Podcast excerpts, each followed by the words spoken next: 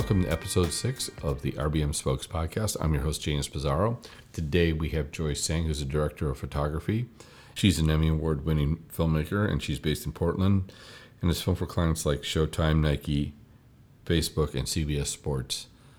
Um, so, some of the things I want to talk about were some of the things that um, we've been researching this week is, as a lot of you, uh, the overwhelming amount of data that you eventually get, especially with raw footage, in the proper way to store it. And as you know, the usual thing is after you offload it, you want to put it to at least two backups and then one offsite backup. They say you're not really backed up till you have three at least.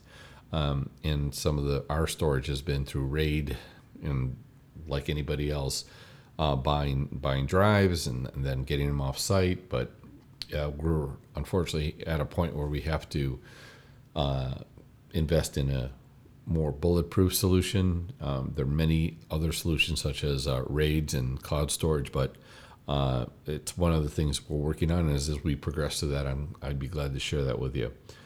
Also, you know, we're all going through the winter blahs. It's February, um, and uh, one one of the things we've done in in some of our uh, spare time is like anybody else is getting reorganized and and shedding some of the uh, the gear and trying to uh, trying to really determine what we need and don't need. Some of the things I still have that I don't want to get rid of are the um, C100s, which are still workhorses for us. Most of the deliverables for many of our clients are still 1080p, and uh, the dual focus uh, or dual pixel rather autofocus is still pretty solid. And uh, there's other gear that we've kept around the shop that's almost you know giving it away rather than just having it on hand, and still does some great work. We just recently found out the film that we've been working on called The Session was accepted by the Cleveland International Film Festival and it will be airing in mid to late March. We're also in pre production for several projects and um, have found that very interesting and um, kind of delving into whether storyboards are actually worth the effort versus pre visualization. Uh, Matt Workman is doing some amazing work if you go over to his site called Cinematography Database, and he's actually has built virtual sets and is able to manipulate cameras and characters uh, within the set. And if that could be perfected, that would certainly um, aid in in some of the pre-production work. So, without further ado, we have Joyce Sang. Now, um, the do you do you also have a kind of predetermined package, or are you do you get I, I, I notice Ray posts sometimes when he's looking for a local fixer. Um, you know, that's something that we like to use because there's nothing like having people on the ground already to kind of help you out with certain things, correct? Oh, yeah. Uh, we always get a fixer when we go international, with the exception of maybe uh, like Canada or something like that, where um, it's pretty much identical to shooting in the states. But yeah, I always recommend you know going the the route of getting a fixer. Like they are worth every penny because you know they know they know the you know filming permits and visas and if you need local crew and just all kinds of things that it just be too much research and too hard to do. You know, you will have information that you don't have, uh, no matter how much pre-pro you do. So we always get fixers every time we go international, which is more more and more often these days. Well, do you find do you find you need uh, how much lead time, or have you determined that? Because there's sometimes where they say, "Hey, we need you in the next week," and uh, I, I think most of this is pre-production, as you know. I mean, trying to, uh, I mean, finding locations and talent alone, you know, can sometimes be dicey, especially if somebody cancels on you, and you know, you have this huge shoot set up. Yeah, I mean, with international, we try and get you know anywhere from you know, six to eight weeks or more if we can get it. Just because, you know, depending on what country you go to, uh, visas alone could take six or seven weeks. Uh, just because it's different when you're going, you know, uh, kind of the proper route with everything, which we try to do, and go through the proper channels of getting a journalist visa if that's what we're doing, or you know, getting paperwork done for filming in specific regions that require special paperwork and things like that. And so it's hard to do international shoots on short turnaround. Um, nothing's impossible. And I think, you know, if you have the budget and the funds, a lot of that gets solved in, in different ways, but it's still, uh, it's still tough. We're looking at doing a South America trip soon, and, and it's taken a bit just to kind of line up fixers and get visas and things like that. But it's fun. I mean, you get to experience all kinds of cultures and see things that, you know, you don't get to experience here, you know, in the states. So I really enjoy the traveling bit of it. Do you have a uh, Do you have a carnet that you use when you when you travel, or, or have you been able to circumvent that? No, we have uh, multiple carnets actually. we have uh, we actually I don't know like that's a thing that other people do, but you know we we actually go through those so often. Like we often have to order more pages, or if we have two separate crews out at the same time, you know we'll need separate carnets for those. So yeah, uh, two carnets, two passports. you almost can't you can't afford not to have one because if your production gets held up because of it, or a piece of gear gets left behind because of it, especially when you're going country to country, which happens a lot, right? I, would imagine you're you're kind of stuck if if you don't have it, right? Yeah, that's why we we try to go, you know, the the proper route for for everything, just to make sure that we don't run into unforeseen things like that. You're always going to run into unforeseen things on a shoot, especially when you're traveling abroad. But whatever we can do to minimize those chances, we have to do. So, uh, yeah, definitely uh, a carnet for everything that we have, and um, you know, cross your fingers and hope that our fixers are, are good and have kind of taken care of a lot of this stuff ahead of time. Have, do you have a certain package that you travel with now? We yes and no, yes and no. Um, we generally do try and travel with at least like our camera package. So cameras, lenses, accessories, because that's pretty specific to how you shoot and what you shoot with. Um, lighting, it kind of depends on the shoot. You know, with voltage differences and things like that internationally, it's mostly easier to just rent locally, especially if you need something that's more substantial than just like a basic interview setup. Um, but LEDs have come a long way, and that you know that's that helps a bit with being able to like go from country to country with kind of like a like a small lighting package. But for the most part, I find with lighting, it's just it makes more sense to rent locally if if you can. And you know that's another reason you get a fixer because you just do everything through them. You know, it's just it's a lot easier. You know, they know the rental houses, they know grips and gaffers and all of that stuff and it's just a lot simpler than to try and bring 14 cases. I mean, you're still probably going to have like, you know, six or eight cases, but that, I'll, you know, that's half of what you would bring if you were to bring everything with you. Do you generally have uh, for your carry-on package the um, you know the camera and the lenses, the stuff that you know that you have on you in case they don't get left behind? Do you do you try to keep uh, that going? Yeah, yeah. So I mean, there's only so much you can fit in a carry-on. So um, luckily we generally travel, you know, with three or four that's like coming from the states. So between that crew, you can carry most of anything that's expensive and or you know really important to the shoot, and you know you check you just got to check the rest of it. Um, you know now we also have to carry all the lithium ion batteries, which is fun. because those get really heavy really fast. Um, but yeah, we, we do try and travel with all of our kind of core camera and lens equipment and then you know the rest of it we check. And you know for the most part i am actually pretty surprised with the airlines. I mean i don't want to jinx it but we haven't really lost anything major or, or i can't even really think of anything off the top of my head that we've lost in travel it seems that's common, especially with the automation. You know, you could literally check that your bags have gotten in and all that other stuff. So that that definitely does help things. But you know, we you know we tend to just have what we have, so you know that worst case scenario, you you can shoot something. Correct? At least you're not you're not left like. A, a oh, I was going to say. I mean, usually it's you know unless you're going into the middle of nowhere where which sometimes we do, and you just, you know, you're in the Amazon or something, and there's absolutely no know where you can get any equipment. You know, usually if you're going to a large city, you're flying into a large city and there's usually something. You know, if something gets left behind, you know, your fixture should, should be able to help you source it, but uh, always best to have your own. That's true. Do you have um, a, a set of mods that you always travel with, like a uh, maybe you know a, a piece of uh, a diff that you know that you can fold up and always have for you to, to, to modify? Is there anything that you like to travel with? Yeah, I mean those are all checked, but yeah, we do have. Um, I love bringing uh, a couple of T-bones, um, so like Scrim Jim frames that are kind of broken down, travel friendly, and then I just bring different fabrics, um, and so we'll have you know uh, diffusion negative for black, um, bounce. We have a couple of those just like fabrics that we can just carry with us easily, especially on a travel shoot um, and like a five in one reflector that's you know kind of really easy to bring if we you know if we end up going on I don't know if we're shooting a hike or something like that and you're not bringing a ton of stuff. Um, so we do have some of that stuff that we carry with us as part of our travel kit.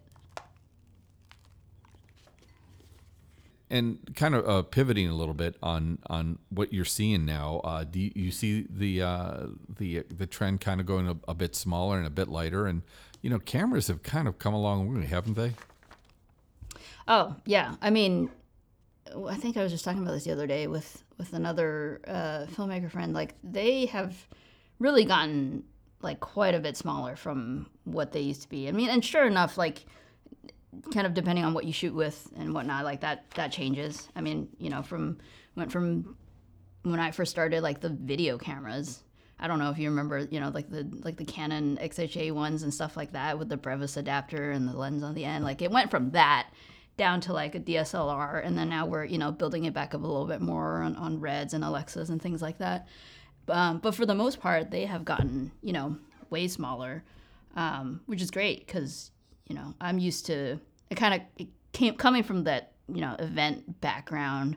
Uh, I'm just used to moving fast.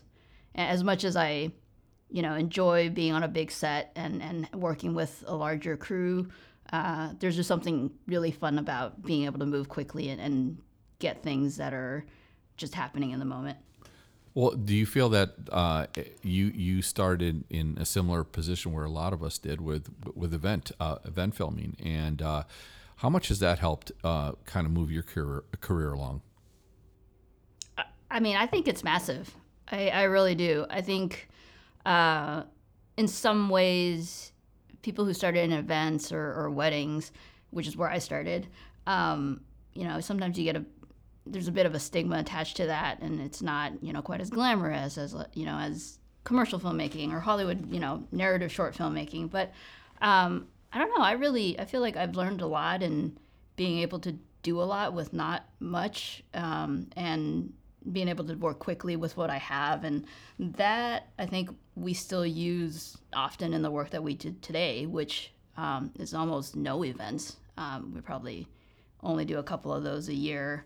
Um, and you know all of that branded content that we do, um, and even on commercial shoots and large shoots, there are times when you just don't have either you don't have the the time in the schedule or something goes wrong and you're running late or whatever, and you just got to go. And a lot of what I've learned over the years in event filmmaking has really come in handy for me. Um, I mean, not that you'd ever want that to be the case, but sometimes you're just jammed on time, and I mean I feel like in every set you can always use more time. So uh, being able to think quickly and, and kind of work with what you got, um, I took a lot away from from that. Um, those you know my earlier years in filmmaking and, and bringing those skill sets over to what I do now.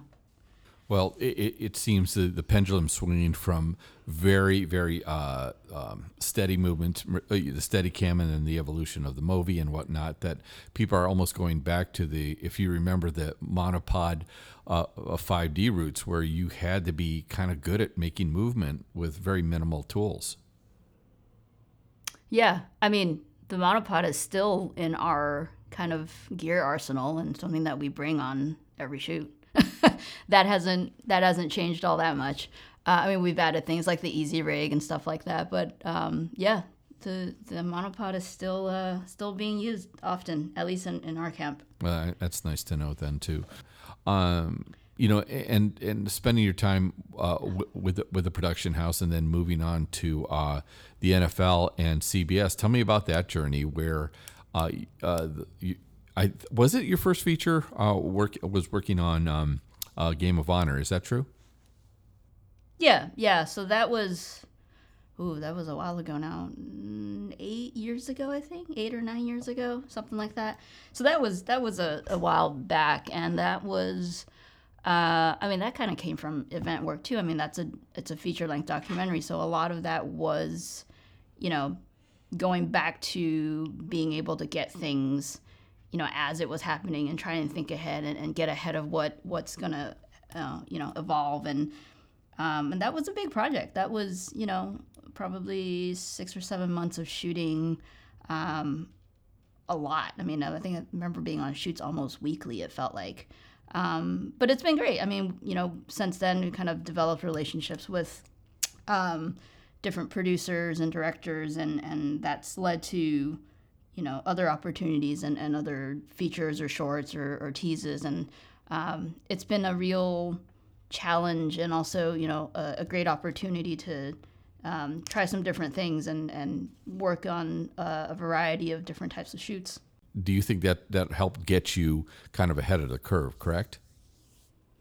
Um, yeah, I guess you could say so. I mean, I remember at first it was you know shooting on the monopod and bringing a slider like that was very new to certain filmmakers and certain types of filmmaking. And you know and over time like you said like everybody started picking up time lapses. And i remember at one point i talked to a, a sports producer and he's like gosh if somebody pulls out a slider one more time i'm going to go crazy because you know everybody was doing it. And then then that became the Movi and you know there's that's the the trends are always going to be changing but there's always going to be something new um, but I, you know i think it's it's an, it's it's fun to like look at something that's been done for decades and decades and try and think of uh, new and relevant ways to cover it uh, differently. How do you reinvent yourself? Uh, how do you how do you continue to try to do that? Because it's not just about gear, correct? It's about. I hope it's never about that. But um, what do you? How do you? What do you look at? What is your inspiration? Uh, a lot of it is just through collaboration, really. Um, I- love it when you know we get to work with somebody new or you know just having dialogue and conversation with the director and just trying to see you know what they're thinking and, and talk about different ways that we can we can achieve that um, a lot of my inspiration doesn't really come from the film world um, it's just through uh, music or uh, textures and colors that I see in my travels and, and things like that that aren't necessarily film references, but they find their way in in the work that we do somehow. And I think as- long as you keep an open mind and, and you're willing to try and you're willing to fail, because eventually like that's like that does happen, um, you'll learn and then you'll you'll figure out you know what works and what doesn't work, and that's just all part of the creative process. That- I mean, that's awesome. Did uh, so? Uh, you you continue to work with uh, various networks, CBS just being one of them, and obviously you had a pretty uh, a couple of pretty uh, front facing pieces that um, uh, were were really well received, and obviously you won awards for. Which which John Malkovich piece are you more proud of, are, you, are they just like children? You're proud of them both. they're they're different. I, I mean, I think the first one is definitely some you know one that's gonna stick out in my books for for a while. Just you know the the scale of what we did and, and, and how how quickly it all had to come together and the challenges that you know we had to deal with on set. I mean, that's I don't think I'll ever forget kind of looking at the call sheet the night before because I can't sleep and then you know seeing you know my name on there and then you know talent you see John Malkovich and you're like well is this actually happening No big deal. I mean, it, it, it's just that. So, uh, like any other set, though, how did you attack that? How did you, uh, or any other project, were you just uber organized and a lot of it was pre pro and you knew what your lighting setup was going to be? Uh, we knew, I mean, we prepped for it as much as we could. Um, that being said, that all kind of came together pretty last minute. Um, that was for the AFC Championship tease, the first one. And so, you know, they didn't know what teams were going to be in it until, you know, the week before. Um, and I didn't get the script until late the night before the shoot. And so, you know, prep wise, you know, we we scouted the location. I walked it with the gaffer, and we came up with a plan as best as we could without having final details. Um, and it was, you know, a, a kind of a mad race to the finish. We loaded in super early. I think it was like a 5:30 or 6 a.m. call time, and then we just pre-lit as many locations as we could because we had the orchestra for three hours, and then we had uh, John Malkovich for one more hour on top of that. So four hours total we shot the whole thing in four hours. Like that's all the time we had. Unbelievable. Um, I was on a flight, you know, out of out of uh, the airport at 4 p.m. Like we were out of there by two. Uh, it was so quick. Everything was just moving super fast. But you know, the thing is, when you work with A-listers, they're really good, and so the pressure is really on you because every take that they do is golden. So it's really on the it's really on the crew. There's no performance like retail like the, everything that you know that was on camera. It, it, worked out great from the performance side. So on on my end, you know, as a DP, you really had to be on it, and you know, your AC has to nail focus, and like you know, there's a lot that needs to come together for that to happen. Um, but it it worked out well. Did you camera op for that? I did. I did, um, and then we had uh, uh, Movi up as well for a couple of those shots, and, and AC to help and things like that. But uh, yeah, I, you know, being behind the camera and having you know somebody like that get really fired up and, and you know be yelling at the top of his lungs, that is pretty intense. Which is why I probably won't ever forget it. oh, oh, I'm sure. I mean, it, I, I just watched it recently, and it still is. Uh, it still is. It, it's just solid. It's a very solid piece, and um, uh, uh, getting back to the technicals, so you, do you prefer camera opping to um, letting somebody else do it? I take it, right? Uh, not necessarily. Um, I I do very much enjoy being behind the camera because that's where I started, and so it's a very comfortable thing for me to do. Um, but I also really enjoy working with the team and being able to talk to talk to another camera op or talk to an AC and just kind of figure out like what's the best way to get a particular shot or communicate a specific mood. Um, and so I actually don't do a lot of behind the camera work these days. Um, moving a lot over to producing and directing. So it's probably, I mean, I probably like say less than half half now shooting behind the camera versus um, taking on a DP role where I'm working with a um, a camera op or I'm just directing. Are you familiar enough with the lens uh, uh, population to say what's going to help your story?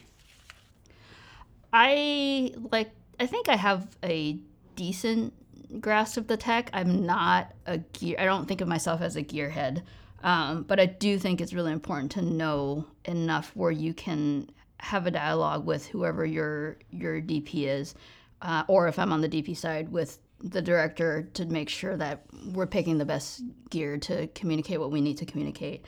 Um, I don't necessarily have like a favorite lens. Uh, I do love certain lenses for certain looks. So um, for some of the things that uh, we did with the Super Bowl this past season, uh, we did a piece that was that had a vintage element to it. So uh, I went with Cooke uh, Speed Panchros for that, and they were amazing for the you know 60s 70s type look. Um, and then in the section where it was supposed to be modern day um, i think i went with the ultra primes i think was what we ended up going with. Um, just because it's crisp and it's clean and you know you got perfect colors and bokeh and things like that. And so um, i kind of have my go-to's but i don't think i would say that i have like a favorite lens. Even more so than a camera sometimes uh, it can really influence the look right Oh yeah, I I absolutely love it. Um, there, you know, whenever the budget allows and, and it, it makes sense for the story, we often rent. Uh, we often rent different lenses, and so um, kind of similar to what you guys do. Like we do have a set of cinema primes that we use that we own, kind of on like a like for um, shoots that either don't have that budget or don't require anything specific. Um, but yeah, we often go out and rent you know, different lenses for different looks. And it's a lot of fun too, being able to try new things and test it out and, and see that like very apparently different image on screen. You realize that set deck and, and everything else is and and location whatnot is just as important costuming as as as anything. You you realize as, as you kind of climb the ranks. Have you seen that in your own in your own world? Oh, absolutely. It's massive. I mean, a lot of the things that you know we've done, I don't think.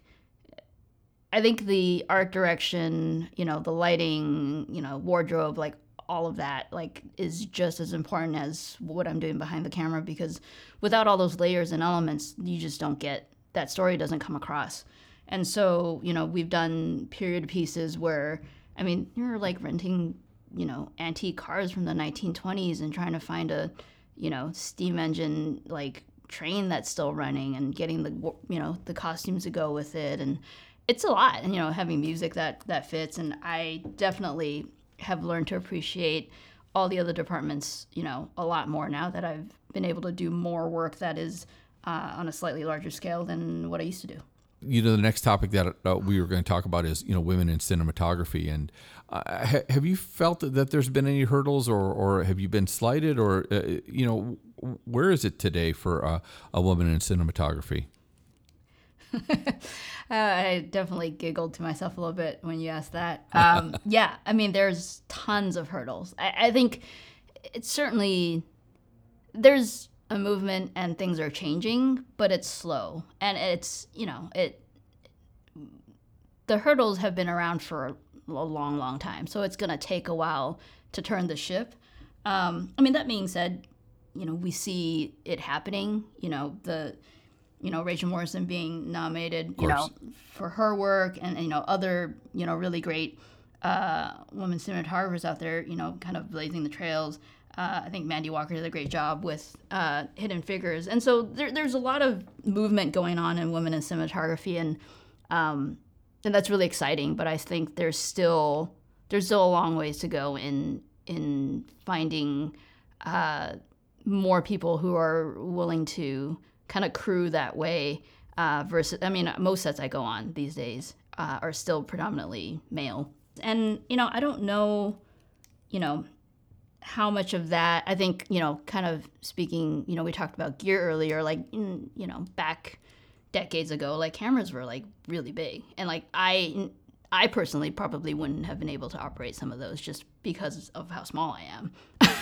sure. And so I think, you know, the gear being smaller has kind of, you know, helped a little bit with that. Um, but then also just finding directors, producers, EPs, and people who are willing to or who are looking for diversity in the crew and kind of understanding all the benefits of having somebody with a slightly different perspective tell certain stories. Uh, I think it's really powerful and it's a really kind of exciting time to be in it and and also you know try and do my part in bringing more women and minorities, you know, on my crews whenever I can.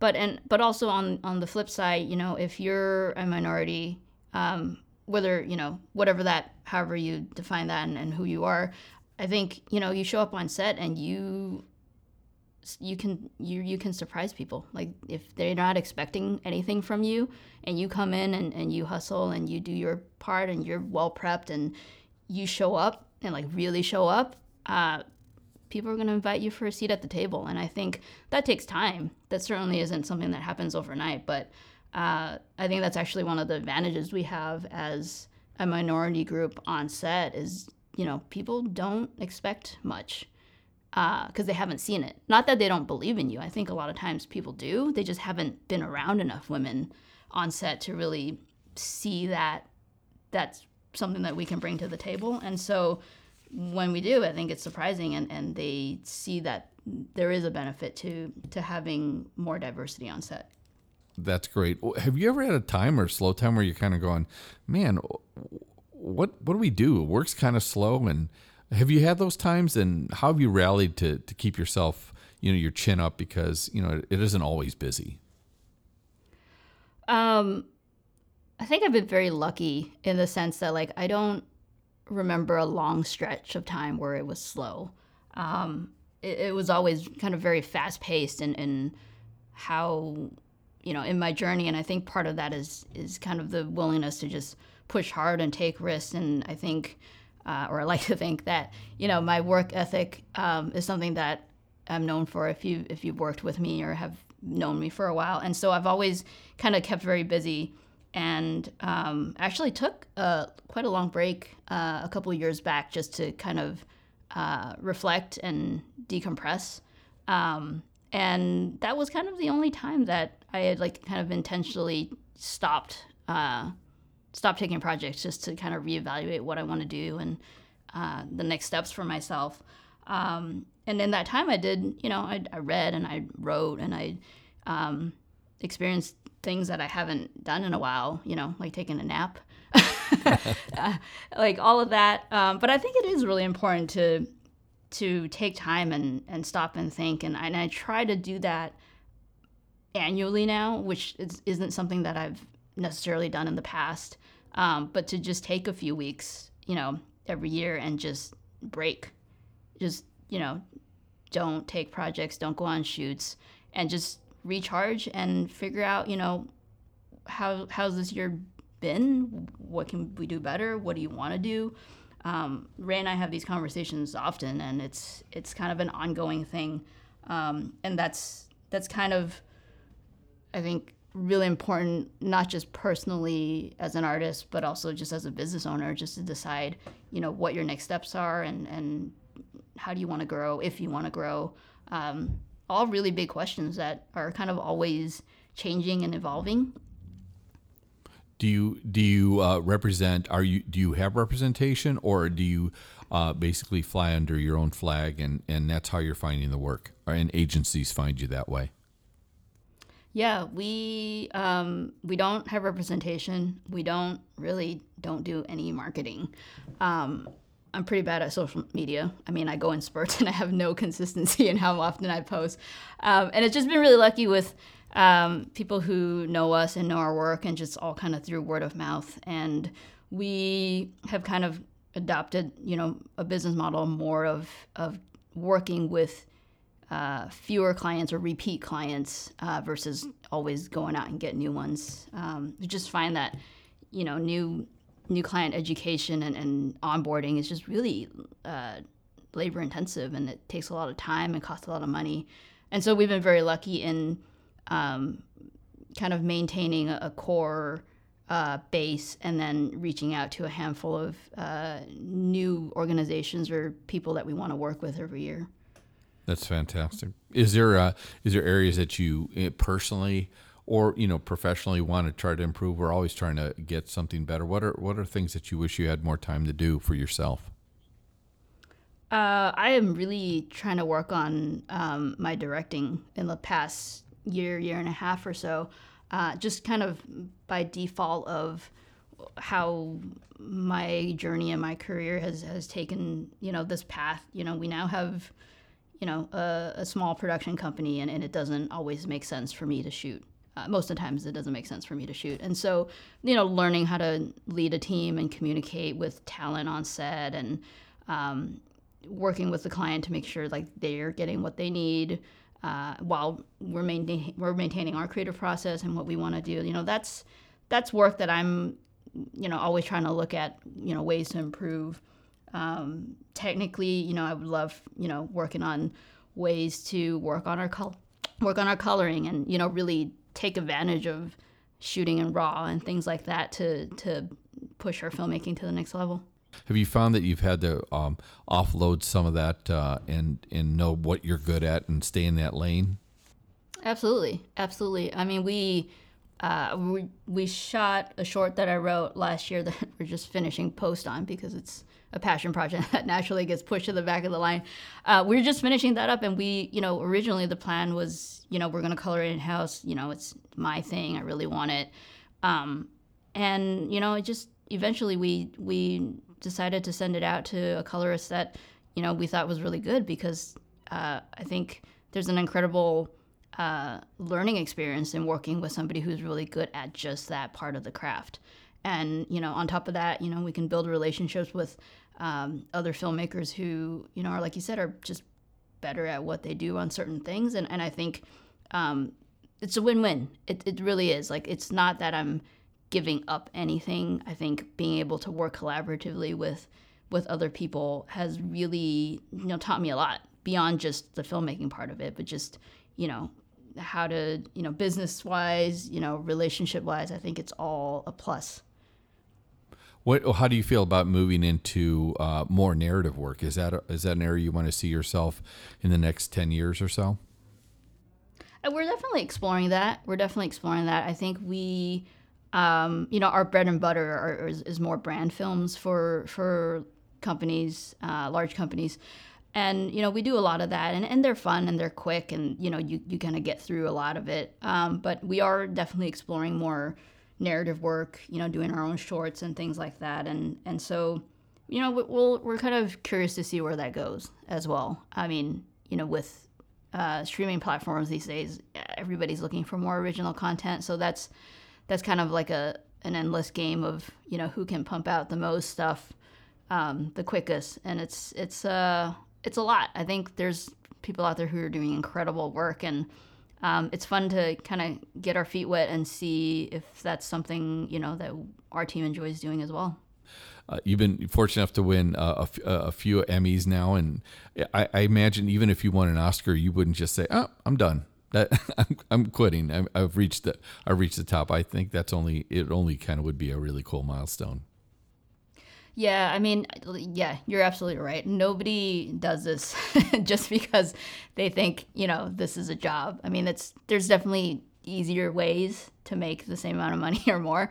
So it's it's definitely not about that and I think, you know, most filmmakers that I know who have been in it for, you know, 10 years, 20 years or whatever, like they definitely have that passion for storytelling or for the craft that they're, you know, specializing in uh, because it is really hard work. I mean, you're uh, at least for us, you know, gone away from home a lot. You know, the hours are long. You're schlepping heavy cases, and you know, it's you have to deal with a lot of different personalities on set. Like, there's very little about it that's easy, but um, but you know what? Like, if you like it enough, you you find a way to work through all of that. And um, I certainly don't see myself stopping anytime soon. Um, you know, it, it's it's just it's a lot of for me. It's a lot of fun. Like, I can't really believe that this is quote unquote my job, um, doing what I do. But I feel really lucky that it is. Well, some days you know you've earned that compensation. There's other days where you're like, yeah, you know, this I could have done this for free. This is you know this wasn't so bad today, right? and then there's other days that yeah. you earned every dime plus plus that, right? Um, do you ever get to see any? Go ahead. I'm sorry. Well, and I was gonna say, I mean, you take you take the good with the bad. I mean, let's be honest. There's not not every shoot is great, and not every client is great. Um, but there's always something that there's always something that you learn from it, and I think that you know, you know having that mentality is really helpful in in getting through some of like the rougher patches when you're not exactly enjoying what you're doing. But you know what? Like that's part of that's part of life, and that's part of yeah, either building relationships or, or learning something from it. And you know, there are times when I'm on set and I I don't I don't push the creative and I don't really um, really fight for you know a specific shot or anything because I know like this isn't one of those shoots. You know, this is gonna help me fund the passion project that I want to do, but like this specific shoot isn't something that's kind of worth my my anxiety and, and my like you know effort to try and like convince somebody to do something a certain way. And you know luckily for me there's not a lot of those but they do happen. And i think it's still it's still a valuable learning experience to understand how other people see things and how they work Oh, uh, for sure. I can imagine that because um, sometimes you just know that you've just got to get to the end and get to the finish line and, and, provide and make the client happy.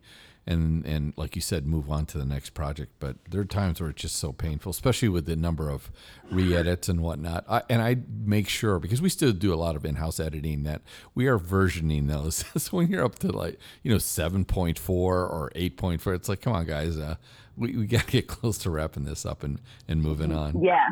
yeah. I, I think that is, that is another reason why, you know, we've um, kind of chosen to go with the route of, of working with the same client, you know, on different projects because, you know, once you understand, you know, each, each other's process, that that revision cycle goes down by a lot.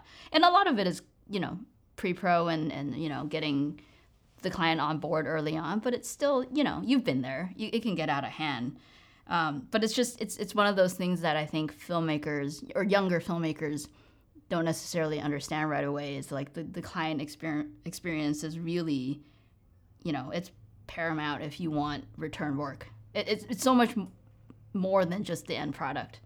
Um, you know, way more than like what it looks or, you know, what the story ends up being. Like if they're happy, they'll call you back. but if, if, you know, no matter how awesome your story is or how great it looks, you know, if they didn't have a good experience with you, like that's it. You're not, you're, you know, that's going to be your last project with them. And it's so easy, and there's so many choices. And as you know, like you said, there's so many talented filmmakers out there, and really they're your competition, and um, which is a good thing. I mean, there there should be choices.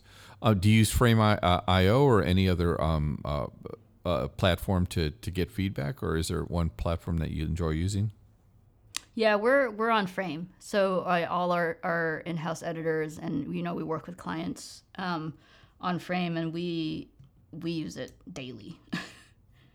like I just remember the days when you would like send it in an email and then you would like get back like this like page of notes that's like typed out, you know, sometimes without time code and you're trying to wonder, you know, what are they talking about or which part they're talking about and it, it's really come a long way.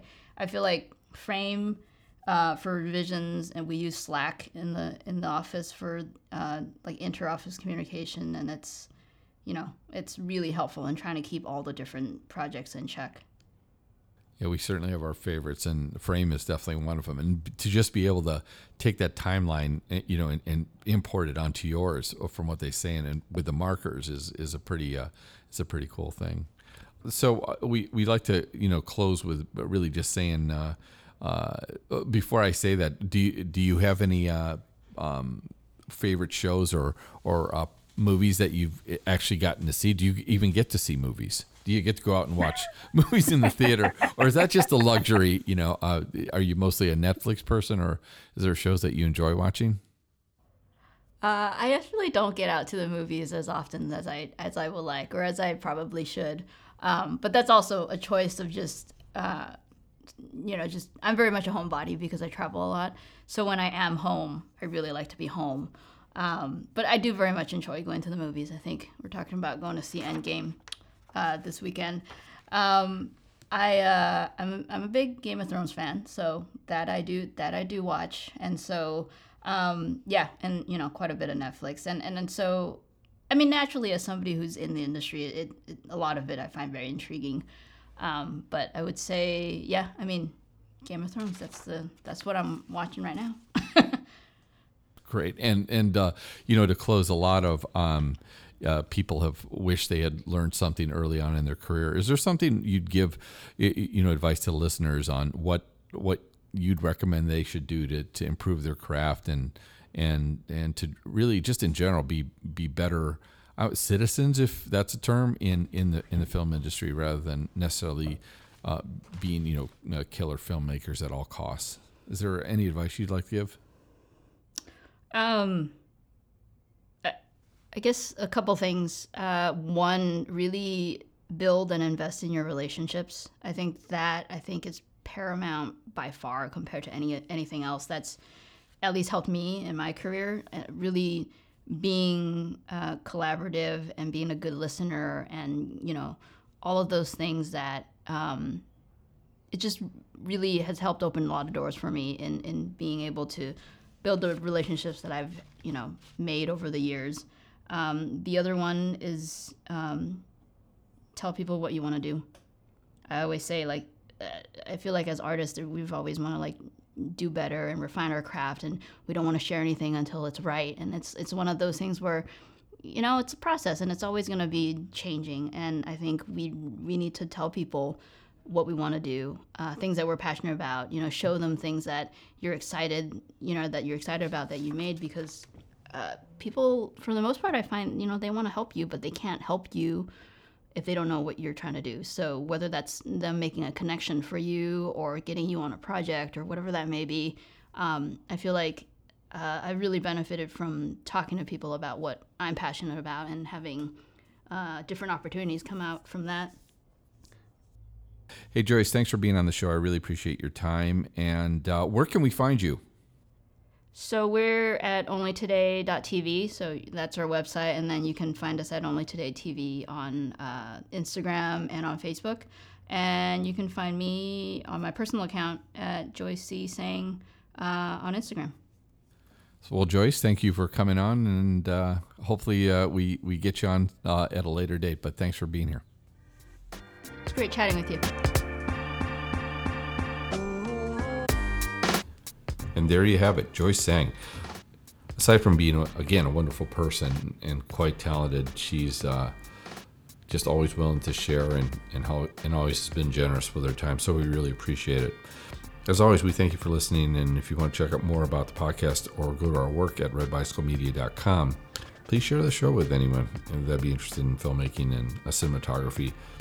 I'm looking forward to some of the guests coming on in the next few weeks. We're lucky enough to have gotten some people you might recognize, but more importantly, they're willing to share their time and and uh, go over um, their knowledge, which I think is always a value to all of us.